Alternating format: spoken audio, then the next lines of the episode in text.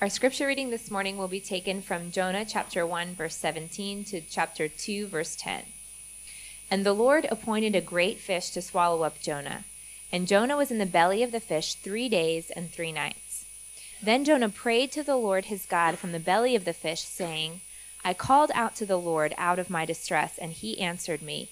Out of the belly of Sheol I cried, and you heard my voice. For you cast me into the deep, into the heart of the seas and the flood surrounded me. All your waves and your billows passed over me.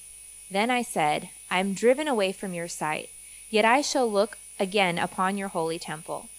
The waters closed in over me to take my life, the deep surrounded me. Weeds were wrapped around my head at the roots of the mountain.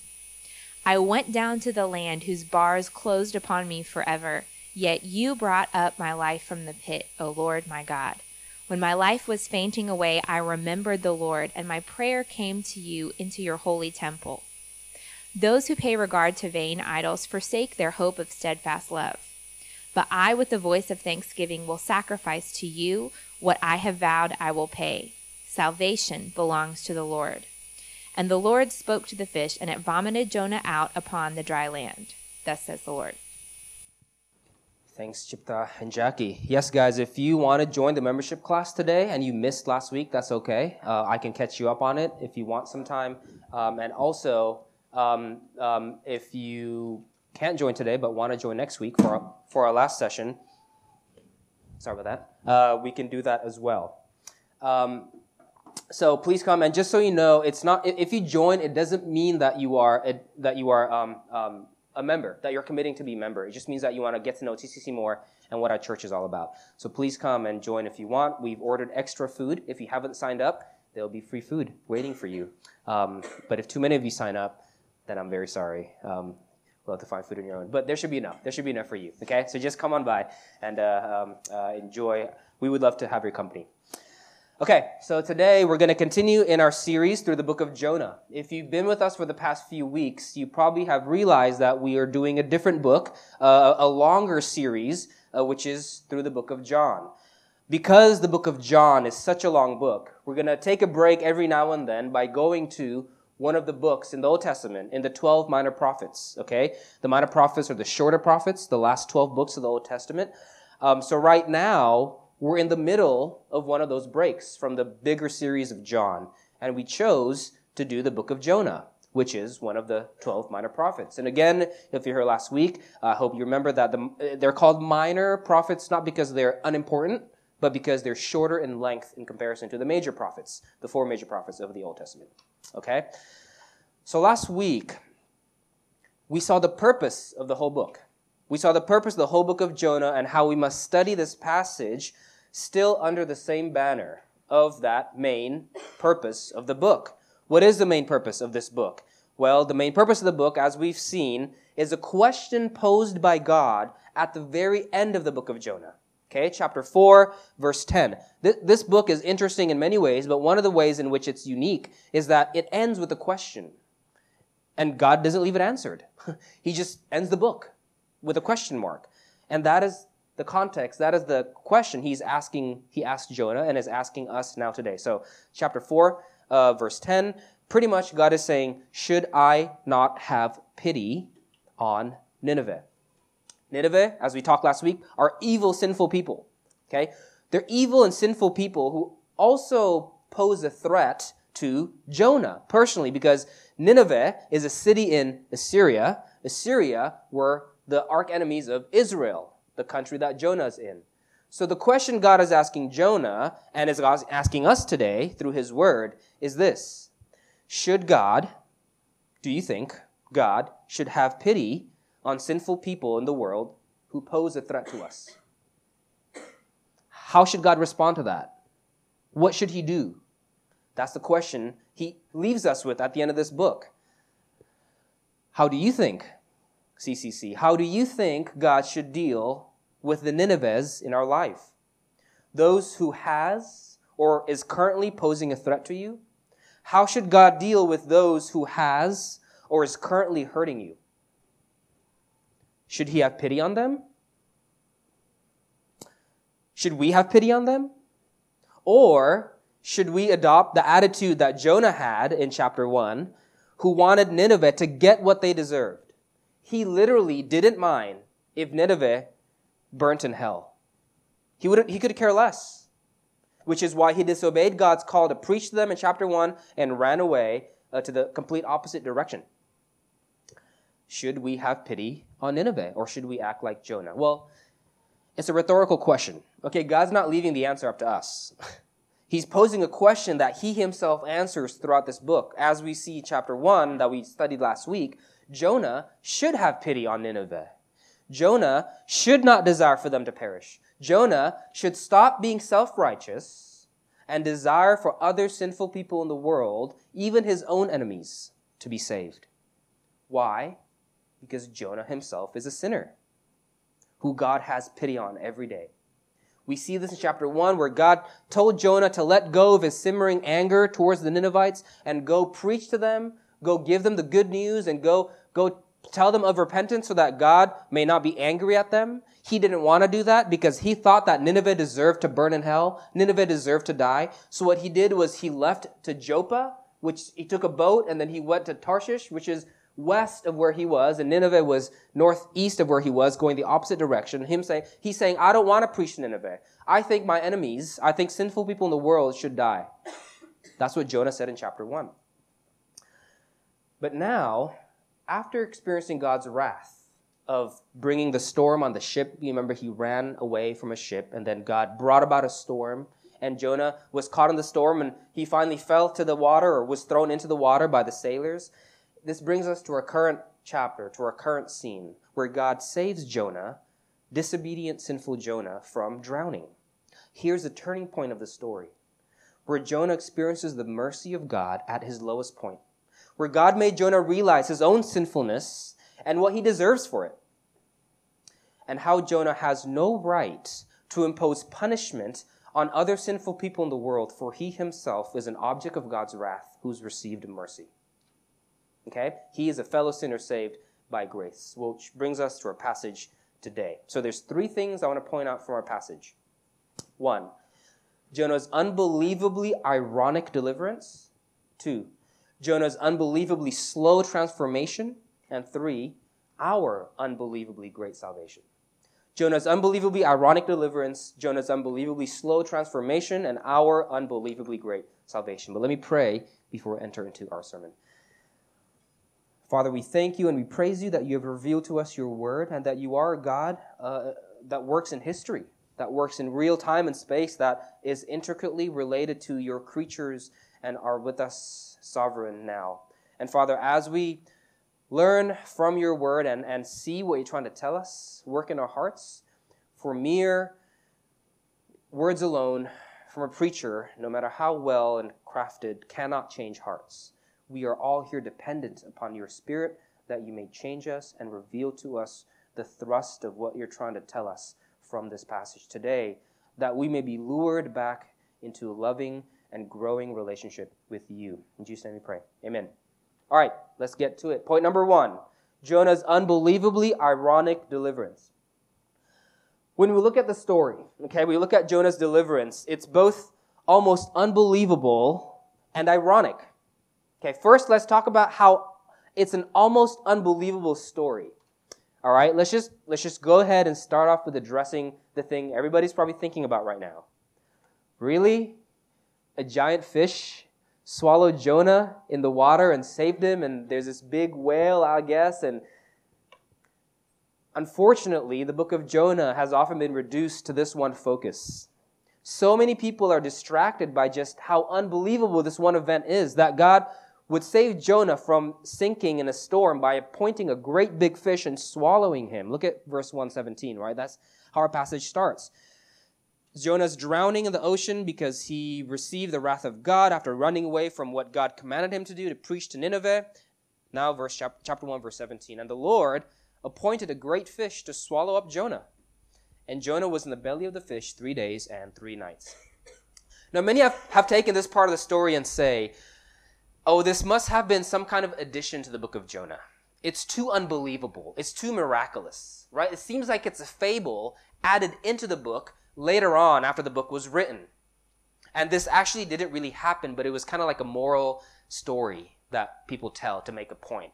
And actually, if you guys know, I'm sure you do, the movie, the Disney movie Pinocchio, um, at the end of it, if you remember, there's a great fish, big fish, that swallowed Pinocchio and his creator, actually followed Pinocchio's creator, um, and Pinocchio came into the great fish and saved. That's, that's taking it from the book of Jonah. Okay? So this chapter, chapter 2, seems like something that people think belong in a Disney movie. Right? It's just so unreal. It's just so unbelievable. All right. So let's address this real quick. I don't think it's a fable. I think it's something that truly happened. But if you do claim that this is a fable, if you want to claim that this is an addition, or um, uh, if you doubt the truthfulness of the story and you doubt the authenticity of it, I want you to know that you're also indirectly doubting two other things. If you doubt that Jonah, this event with the whale, was not true, then you're also doubting two other things. One, you must also doubt the book as a whole as true. You can't just say chapter 2 is not true. If you say chapter 2 is not true, you're saying the rest of the book is not true. And two, you must also doubt the God of the Bible is true. If you have logical integrity in how you understand the Bible and you say this chapter is not true, you also must doubt the whole book and you also must doubt that the God of the Bible is true. Let me let me explain. First, if we doubt this part of the story as being true, then we must also doubt the rest of the book. Look at chapter 1 verse 17 again, the first verse in your printouts. Once again, the word that the author uses here to describe the fish's actions is what? Appointed. God appointed a great fish. The word appointed is used three other times in the whole book to describe each instance and each time where God uses his sovereign power to command his creation and his creatures to do something chapter 4, Jonah chapter 4, verse 6. Now the Lord God appointed a plant and made it come up over Jonah. God appointed a plant. Chapter 4, verse 7. God appointed a worm that attacked the plant. Chapter 4, verse 8. God appointed a scorching east wind, and the sun beat down on the head of Jonah so that he was faint. God appointed the fish. God appointed a plant. God appointed a worm. God appointed scorching east wind and the sun. And in chapter 1, he appointed he didn't say the word appointed, but he still controlled the sea and the storm. This is a huge theme of the book that God has control and authority over all his creatures. And he can do whatever he pleases. He can appoint his creature to do whatever he wants according to his will. And if we doubt that chapter 2 and say that it's added in, God appointing the fish to swallow Jonah is too unbelievable, then you also have to doubt the rest of the book because there's so many other times where God appointed creation to do his work. You can't just say chapter 2 is untrue, but say the rest of the book is true. If you say chapter 2 is untrue, you have to say the rest of the book is also untrue. Chapter 4 is untrue, and chapter 1 is untrue. Okay? If we have logical integrity in how we understand the Bible, we have to doubt the whole uh-huh. book if we doubt chapter 2. Second point, second subpoint. If we say that the story of the fish is too unbelievable, and therefore cannot have happened, then we must also not only doubt the whole, bo- the whole book, but also we must doubt the existence of a God that can make such a thing happen. Right? If the God of the Bible is real, if the God that the Bible describes to be true truly does exist, the God who has created and has full control and authority over his creatures, um, if this God exists, then the event of the fish in chapter 2 of this book, along with the sea and the storm in chapter 1, and along with the plant and the worm and the wind and the sun in chapter 4, if the God of the Bible exists, then absolutely it's plausible why not? Because the God of the Bible is the God that not only has created creation, but is also intimately involved in his creation. Let's look at two verses real quick. Psalm chapter 30, 135, verse 6. Whatever the Lord pleases, he does, in heaven and on earth, in the seas and all deeps. And our call to worship earlier, Matthew chapter 10, verse 29 and 30. Are not two sparrows sold for a penny? And not one of them will fall to the ground apart from your Father, but even the hairs of your head are all numbered. God has intricate authority over all his creatures. He can appoint whatever to do whatever he wants. So to doubt chapter 2 of Jonah, to say that this is untrue, this can't be true because it's too unbelievable. If we have logical integrity, we also have to doubt the rest of the book, and we also have to doubt that a God who has authority and is able to make such events occur must not exist. Plus, on top of that, Jesus himself affirms this event as something that actually happened. Let's go to the New Testament real quick. Matthew chapter 12, verse 38 to 40. Then some of the scribes and the Pharisees answered him, saying, Teacher, we wish to see a sign from you. But he answered them, An evil and adulterous generation. See Nineveh, evil people? An evil and adulterous generation seeks for a sign, but no sign will be given to it except the sign of the prophet Jonah. For just as Jonah was three days and three nights in the belly of the great fish, so will the Son of Man be three days and three nights in the heart of the earth. So if we believe that the sovereign God of the Bible truly does exist, that alone must at least lead us to say this event is absolutely plausible. But on top of that, if we claim that this book is making, what this book is making as a whole, that this is a historical narrative with real people, real cities, Nineveh, real countries, Israel, Assyria, real conflict and tension between them, that is historically accurate. If we, if we claim that, the God, that God exists, that can do such a thing, if we, if we claim that, of, that we agree the Word of God, what this book is saying, plus on top of that, we have Jesus' own claim that this event in the book of Jonah that we're studying today actually is authentic and real, Thus, the Orthodox claim of the Church, and we also affirm that this event being something almost unbelievable, yes, but truly did happen. All right, so we're going to move forward with that assumption. If you have questions with that later, please come to me. I'd love to talk about it. But what do you think is God trying to say here by such an un, almost unbelievable event? He's saying, God in His sovereignty is telling us that it takes nothing less than a crazy, almost unbelievable miracle to save men from their sin. It takes nothing than God miraculously doing something to save us from the consequences of our rebellion and sin. Jonah rebelled against God, right? Chapter 1. He disobeyed God to preach repentance to Nineveh as he was supposed to. He disobeyed the sovereign creator of the universe who all other creatures obeyed. The plant obeyed, the sun obeyed, the wind obeyed, the fish obeyed, the sea obeyed, but man, we disobey. We're the only creature that says no to God. This deserves capital punishment.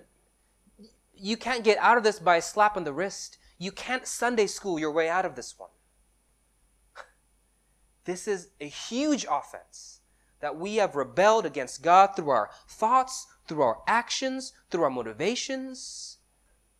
We have often said no to God. We have loved other things. Jonah, like you and I, every day turn our face away from God. Even our best acts are filled with impurity and sinful motives. God is saying, Do you realize the consequence, humans, your actions has brought upon you? You're not in time out. you can't you can't go to detention and get out of this one. This is a this is a big deal. You've offended and daily offend the sovereign creator of the universe. And it takes nothing less than a miracle to get you out of it. But also, we said earlier, not only was this salvific redemption event of Jonah so miraculous to the point of it almost being unbelievable, but it's also ironic. It's an unbelievably ironic deliverance. Why? Because the way Jonah was delivered. If, if all God wanted to do, if the only point God wanted to make was the miraculousness of our salvation, then he could have used many other things that are still miraculous, right? He could have used a giant bird to come down and pick Jonah up and fly him to shore. He could have used the waves, like, I don't know, bring a tsunami and just wash Jonah to shore. If the only point he's trying to make was how unbelievably miraculous our salvation needs to be, he could have used all of that. But no, he decided to use a big fish that swallowed Jonah and vomited him out. Why is that? Why is that? It's ironic because everywhere else in the Old Testament, the imagery of being swallowed and vomited out is always an imagery of judgment and punishment. Let's look at some verses. Leviticus chapter 18, verse 25 and 28.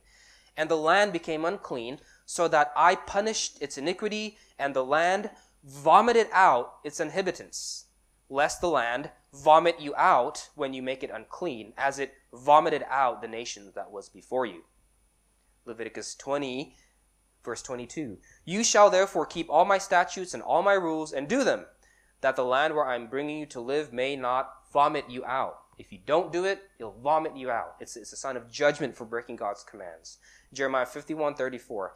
Nebuchadnezzar, the king of Babylon, has devoured me. He has crushed me. He has made me an empty vessel. He has swallowed me like a monster. the imagery of being swallowed and vomited out, is always an imagery of judgment. But yet, in Jonah's case, God uses a means of judgment to save him. What's he trying to say? Not only does it take a miraculous miracle to get you out of the trouble you're in, humans, for your rebellion, but you also don't deserve it. Not only does it take a miracle, God doesn't owe it to us. Look at verse 3. What, look at what Jonah says. For you cast me into the deep. Who is you? God. This is God's doing. God threw Jonah into the sea, into the heart of the seas, and the flood surrounded me. All your waves and your billows passed over me. We don't deserve salvation. We don't, God doesn't owe it to us to miraculously save us. We deserve judgment.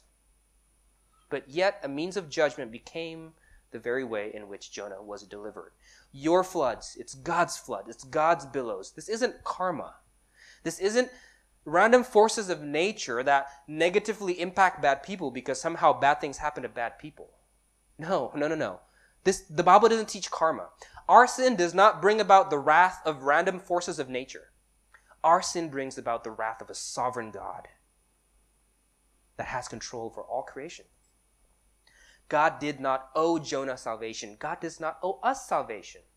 Jonah, like us, didn't do anything that would earn this. He, like us, are always in the midst of disobedience. He was sinning. Not only did he fail in his role of being God's prophet, he failed in being a human being who is supposed to obey God and follow his instruction. He, he failed as a creature. All the other creatures obeyed God. But what did Jonah do? He disobeyed God. It's miraculous and it's undeserved. What he deserved, what all rebellious, sinful men deserve, is to be swallowed up and vomited out in judgment. Yet Jonah was saved.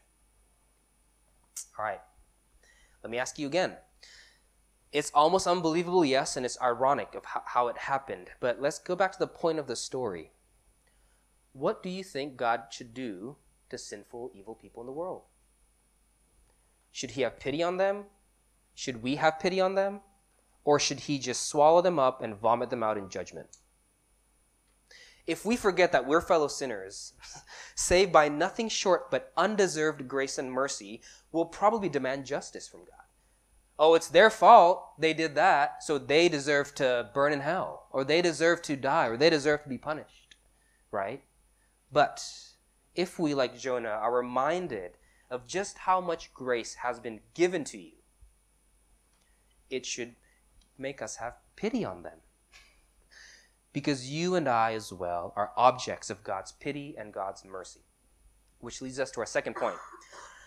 We see the transformation that Jonah experiences here in the belly of the fish from this unbelievably ironic deliverance. Point number two Jonah's unbelievably ironic transformation. I'm sorry, Jonah's unbelievably slow transformation, which is our second point. All right, so first point Jonah deserved justice, uh, deserved God's wrath. He was swallowed up and vomited by a fish, which should have been an act of judgment. But God, through this act of judgment, saved Jonah from drowning. And Jonah, here in the belly of the fish, started to praise God. He started to worship. He started to fall into poetry and song. Why? Because he realized just how hopeless he was. He realized just how miraculous and how undeserving God's deliverance was for him. Well, we actually haven't really looked into just how hopeless Jonah was. Many of us, when we read this passage, probably think of Jonah kind of on the uh, ocean, like on the, floating around the ocean, struggling and uh, you know trying to swim and survive and not sink. But but that's not the picture. His situation was actually much more hopeless than a man struggling to drown. Look at verse three. For you cast me into the deep, into the heart of the seas, and the flood surrounded me all your waves and billows passed over me. Okay, so yes, in verse 3, he's still afloat. He still sees the waves and the billows, right? That means he's still on top of the water, still on the surface of the raging water. But then verse 5 the waters closed in over me to take my life. Here the waves are no longer passing him, but the water has closed over him. What is this saying? He's starting to sink. going deeper and deeper and lower. And then the deep surrounded him. He's sinking deeper and deeper. Finally, at the end of verse 5, what does it say? The weeds were wrapped about my head. Where are weeds found in the ocean? The very bottom of it. It was hopeless. There is no escape for Jonah. Then, verse 6 the roots of the mountain were surrounding him. Where, where, where are the roots of the mountain found in an ocean?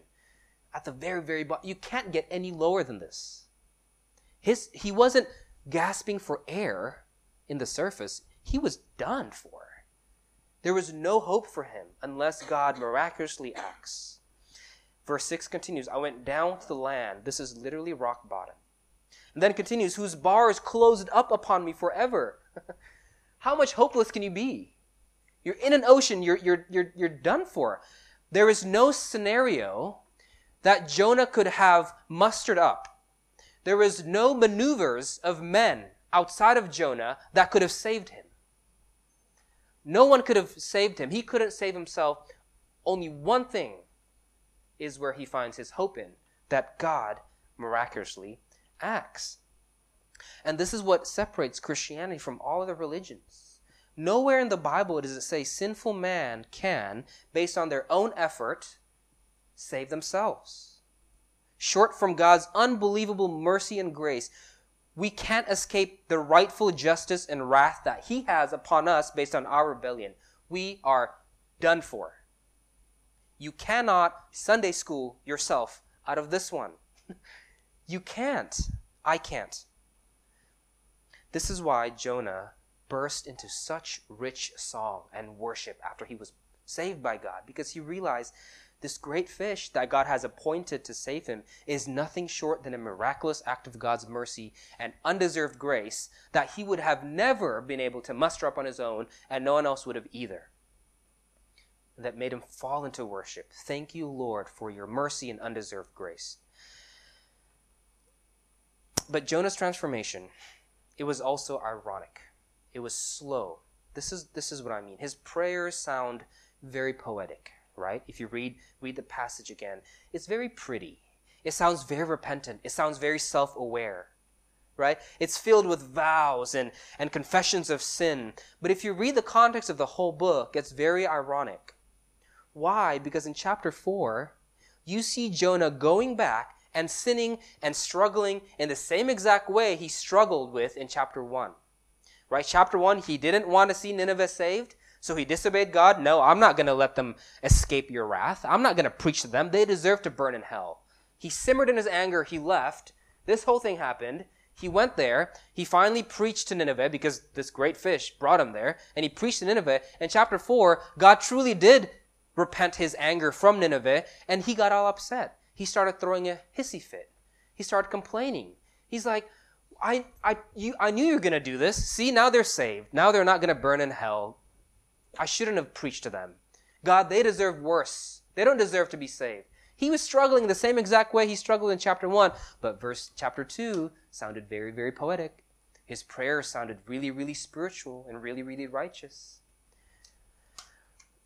Jonah is saying all the right things in chapter 2, but it's pretty much what we do here in worship, isn't it? Jonah chapter 1, he, he proclaims the reason of why God is worthy of worship, so to speak. This is a call to worship, what we do every day before we enter into worship. I called out to the Lord out of my distress, and um, and me of the belly of Sheol I cried, and you heard my voice. It's a call to worship. Verses 3 to 7. He proclaims a confession of sin and acknowledges the helpless state he's in because of his rebellion. I've been swallowed by the sea and deserving of the storm of God's wrath, like we do here. We confess our sins publicly to each other, to God. Verse 7, he proclaims an assurance of pardon, like we do. After we confess our sins, we go into assurance of pardon. Yet you, God, have brought my life up from the pit, verse 7. Not because I deserve it, because of your sheer mercy and grace. We do that too. And then verse 9, all of that accumulates to a statement of faith, which is what we do as well. He states very boldly, Salvation belongs to the Lord. Jonah's prayers sound really, really good. It's all the things we do here Sunday morning. We announce a call to worship, we confess our sins, remind ourselves of an assurance of pardon we have in Christ after we confess our sins. Then we say statements of faith as found in Scripture. But yet, what do we do afterwards? What, what do we fall back into on Monday, on Tuesday? Yes, some of us experience some growth, like Jonah did in chapter 3. At least he preached to them. But then, more often than not, do we not fall right back into the cycle of the repetitive sins, the same struggles, the same idols that we fall back into? Just like Jonah in chapter 4. Do we not? I do. and that's what's funny about all this that Jonah saw the irony of all this. He, he meant to write it in this way. Remember, Jonah didn't write chapter 2 in the belly of the fish. Jonah wrote the whole book after he was back from Nineveh, right? Whether that's in Israel in his journey, we don't know exactly where it was written, but it's after the whole thing happened. So ask yourself, why would Jonah include such pretty prayers in chapter 2 if he was going to also include his repetitive rebellion in chapter 4? if I was Jonah, I would avoid doing that because I don't want to seem stupid, right? I, don't want to. I don't want to be like, look at all my pretty prayers, but then I fail again. Why did Jonah do that? Why did he intentionally include all his pretty prayers, but then also include his failure in chapter four? To make a point. Jonah's trying to say us, God did not save me because how beautiful my vows were. God didn't save me because how pretty my prayers were, or how strong my commitments look like they were in chapter two. God saved me because He's merciful and He's gracious, undeserved at all. God did not save me because I somehow convinced Him by my prayers and my vows, because I convinced Him that somehow I'm going to change. He knew I was going to fall right back into it, but yet He had mercy still. Someone came up to me and said something I was feeling too every, every Sunday. He said, Man, we come Sunday morning, come together, and we say all these beautiful prayers and all these well worded confessions of sin and assurance of pardons. We sing doctrinally faithful lyrics in our music, and we praise God, and we, we sound really deep, resounding statements of faith in the Westminster Catechism or the Heidelberg Catechism. But then come Monday, come Tuesday, I feel myself going back to the sins that I've been struggling with. My heart, my reaction to the things that happen in life does not live up to what I claim to believe in Sunday morning. And in my heart, I was like, yes, I know. I know. Me too. This is the age long cry of the church that we can't do it on our own. No matter how pretty the songs we sing today, we're going to fall right back into it. We indeed need Nothing short but a miraculous work of God to help us. If this is not a picture of the Christian walk, I don't know what is. It's ironic, it's almost comedic. Jonah saying, What makes God's grace so amazing and almost unbelievable isn't the fact that God had mercy on me while being aware of my sins in chapter 1. What makes God's mercy so unbelievable is that He had grace on me still, even after knowing what I was going to do in chapter 4. This is what's almost unbelievable about God's grace is that he would save those who would receive him even with full knowledge of all their future sins. See, I think I've said this before, but the last bit of pride that usually goes away from the Christian's walk is, is being surprised when they fall into their own sin. I'm not saying you don't need to be broken. Being broken over your sin is good being remorseful about our sins and passionate about repentance and wanting to live a godly and holy life, those are all fruits of the Spirit. We should strive for that. We should do that. But to be surprised of your sin is as if you're saying you're above it. It's as if you fall into sin and you go, oh no, how could I have done that? Me? I did that? I didn't know I was capable of that. Of course you are. You're sinners. I'm a sinner. Why are you surprised of it? Do you not know how depraved you are? I I am embracing that more and more. To not be surprised of it. And of course, that train of thought usually goes to, oh no, does God regret saving me now? Does he still love me? As if God was somehow uninformed about the things that you would do in the future. And he's caught off guard. And now he's saying, oh man, if I knew he was going to do that, I wouldn't have died for him in the first place. That's not your God. Do not be mistaken. God is not intimidated by your past sins, nor will he be surprised of our future sins. He knows the depth of our sin more than we will ever know and died for us still, and offer this forgiveness to us still. And if we believe that this is true, it will do wonders to our hearts. The truth that God did not, listen, the truth that God did not climb on that cross for the person you should be. The truth that God did not climb on that cross for the person you can be. The truth that God climbed on that cross for you. Full stop. Yes, He wants you to change. Yes, He wants us to change and grow and repent and mature in Christ and start loving the things He loves and hates the things He hates and grow in obedience and in holiness. But He did not die for the idolized version of you. He died for you. He is not intimidated by our past sins, and He will not be surprised of our future sins. He knows you fully, all the things you've done, all the things you will do and offers you mercy still, offers you himself still. Which brings us to our last point our unbelievably great salvation. Our sin, like Jonah's, deserve nothing less than the wrath of God. We've seen that. We too deserve to be swallowed up by Sheol, verse I think 2 says. We too deserve the billows and the waves of God's wrath to sink us.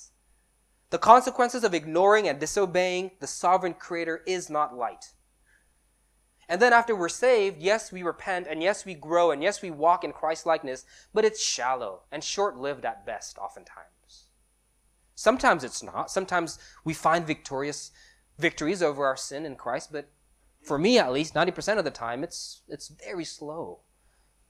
And it's almost often shallow. So before we move on and finish our third point, I want to bring us back to our main question. How should God deal with sinful, evil people in the world? Or, in other words, how should God deal with you? How should God deal with me? Well, interestingly enough, Jesus answers that question in the New Testament. But what's more fascinating is that he answers that question using the very chapter we're studying today, Jonah chapter 2. Okay, let me read two passages. One of them we've read earlier, but but what do you think Jesus meant when he said what he said in Luke chapter 11, verse 29, 30, and 32? This generation is an evil generation. What should God do with evil people? This generation is an evil generation. It seeks for a sign, but no sign will be given to it except the sign of Jonah. For as Jonah became a sign to the people of Nineveh, so will the Son of Man be to this generation. Behold, something greater than Jonah is here and Matthew 12 that we read earlier, verse 38 to 40. But he answered them, An evil and adulterous generation seeks for a sign, but no sign will be given to it except the sign of the prophet Jonah. For just as Jonah was three days and three nights in the belly of the great fish, so will the Son of Man be three days and three nights in the heart of the earth. Let's, let's pause here and really think about this. Why do you think Jesus used Jonah's deliverance through the fish as something that points to him and the cross? Well, think about it. What was the cross? If not like the fish, an almost unbelievable act of mercy by God that delivers hopeless sinners. It's almost unbelievable. It almost seems like something that belongs in a Disney movie, doesn't it? God coming down as man to die for me? It's almost unbelievable. It's miraculous. The sovereign God of the universe would come down on a cross to save sinners like us. But secondly, think about it. Not only are they both un- almost unbelievable, they're both also ironic. Remember the swallowing and the vomiting imagery of the Old Testament? That, that usually is an imagery of judgment. Yet in Jonah's case with the fish, this method of judgment became the means of his salvation. What was the cross? Is it not a method used by the Romans for judgment? Was it not a method of punishment? But yet, in our case, for those who have received him, this method of judgment became the very means of our deliverance. Almost unbelievable and very ironic. Where Jesus was judged for our sins, and those who received this mercy is delivered from their sins and God's wrath and the consequences thereof, for it all has been thrown up, vomited upon Christ. Behold, something greater than Jonah is here. What should this do then? You know what this does? A few things. One, it should create an urgency to receive him. An urgency to receive him. Like Jonah without the fish, who absolutely had no hope in the bottom of the sea, without Christ, we have no hope for salvation. We are as hopeless as Jonah was at an ocean floor. Without God acting miraculously, we have no hope. We, can, we can't just try and be better and better. Our sin has merited upon us the full wrath of a sovereign God. And we can't, we can't work ourselves out of this one. There needs to be an appointed, miraculous, almost unbelievable act of God that saves us. An urgency to receive Him. Two, He should convict us and lure us to obedience. Convict us and lure us to obedience. First, convict that we are called to obey Him. This means begin the difficult process of forgiving those and loving those whom you count as your Nineveh. What should God do with them? Have pity on them, love them. Do that. Even if you don't want to, it's not up to you. Salvation belongs to the Lord. If the Lord deems it best to have mercy on them, He will. What we are called to do is not to play God and decide what's best for them, what they deserve. We are called to obey God and forgive and let God decide the rest of the story. It should convict us to obey Him and forgive our Ninevehes. But two, it should also lure us to forgive our Ninevehes because we realize we too are enemies of God. We are no better than our Ninevehes. We are just as hopeless, and we are also objects of His pity and His grace and His mercy. Three, it should calm our hearts with an assurance of salvation. Let me repeat it again. First, it should create an urgency to receive Him. Two, should convict and lure us to obedience. Three, it should calm our hearts with an assurance of salvation. He is not intimidated by our past sins. He is not uninformed of our future sins. Jonah, Jonah rebelled in chapter 1, saved in chapter 2, yet fall right back into it in chapter 4. If we truly have received Christ, then don't think that He isn't aware of how many sins you have and will commit. But He died for you still. Not who you should be, not who you can, but who you are. Okay? And all this should then finally end with giving us the power to worship. Create an urgency to receive Him convict and lure us to obedience. It should calm our hearts with an assurance of salvation that He knows us fully and loves us fully. Lastly, it should give us the power to worship.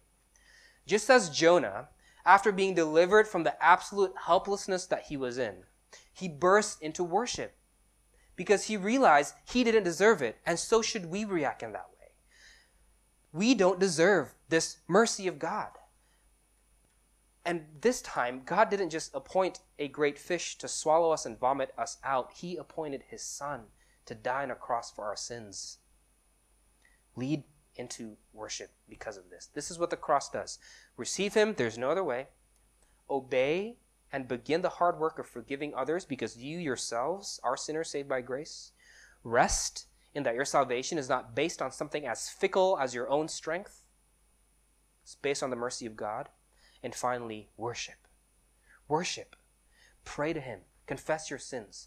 Proclaim of how great of a salvation He's given us. Declare truths about Him and utter to Him praises and poetry in song. Because some words and some truths are just too beautiful to be spoken in mere prose. I pray that we end up doing all the above. But at this moment, we can at least do one of them.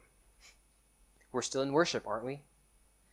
As we continue in our time of worship, as we utter the very pretty and beautiful words we'll sing in our last song, as we praise Him and declare the truths about His great salvation, let us, like Jonah in the belly of the fish, who though has not yet been delivered to dry land, still worships God boldly in the belly of the fish, with an assurance that one day he will reach shore. That one day he will see his salvation. Through this unbelievable and ironic mercy through his cross, we will one day arrive safely at shore. But for now, let us do the above and worship him, because salvation belongs to the Lord. Let's pray.